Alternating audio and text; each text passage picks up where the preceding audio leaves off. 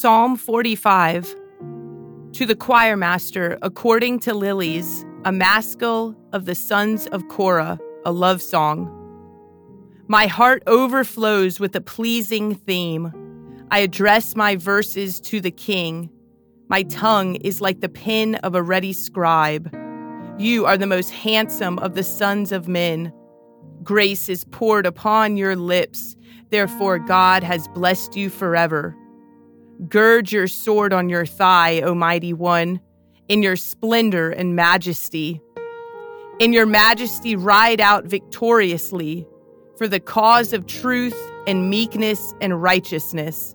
Let your right hand teach you awesome deeds. Your arrows are sharp in the heart of the king's enemies. The peoples fall under you.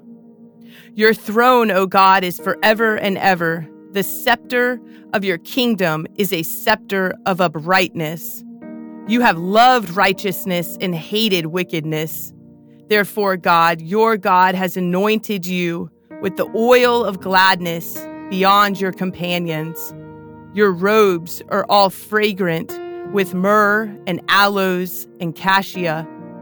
From ivory palaces, stringed instruments make you glad.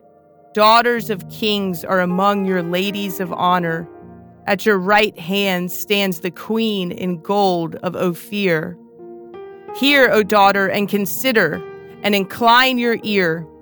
Forget your people and your father's house, and the king will desire your beauty. Since he is your Lord, bow to him. The people of Tyre will seek your favor with gifts, the richest of the people. All glorious is the princess in her chamber, with robes interwoven with gold. In many colored robes, she is led to the king, with her virgin companions following behind her. With joy and gladness, they are led along as they enter the palace of the king. In place of your fathers shall be your sons. You will make them princes in all the earth.